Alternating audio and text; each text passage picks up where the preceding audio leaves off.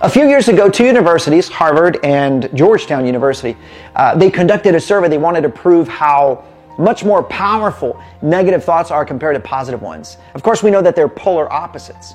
However, they concluded that negative thoughts have 10 times more power to leave or, or to create a crease in our minds, to, to create a paradigm in our, in our thought process, to create new neural pathways, and negative ones, of course. 10 times more power. However, whenever we speak those, they concluded, whenever those thoughts are spoken, they become seven times more powerful. So 10 times seven, 70 times more powerful than positive words, than positive thoughts. And that's why you can get up in the morning and you can have all these declarations and affirmations and you can you can look at yourself in the mirror and you can tell yourself how great you are, how good you look, how smart you are, and how successful you're going to be.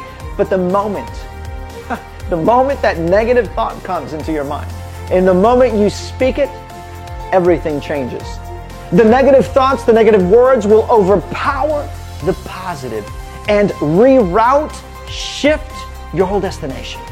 Look, back in 1986, this is a great example. In 1986, Bill Buckner was playing for the, for the Red Sox. They were playing the World Series against the Mets, but 12 days before the World Series, Bill Buckner was being interviewed by a sports magazine.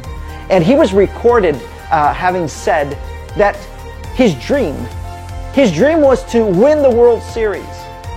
But his nightmare? His nightmare was to lose the World Series to a ground ball going right between his legs. And you know what happened?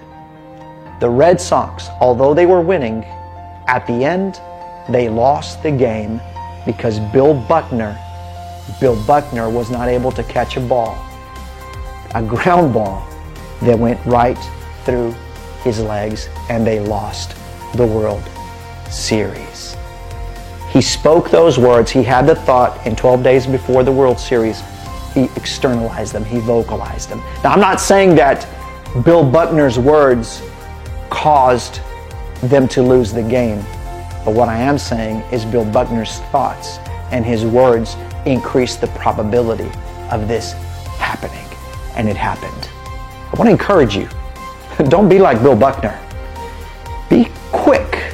Be quick to catch yourself having a negative thought. Be quick to catch yourself wanting to speak that thought. Remember, if you think it, 10 times more powerful than positive. If you speak it, seven times.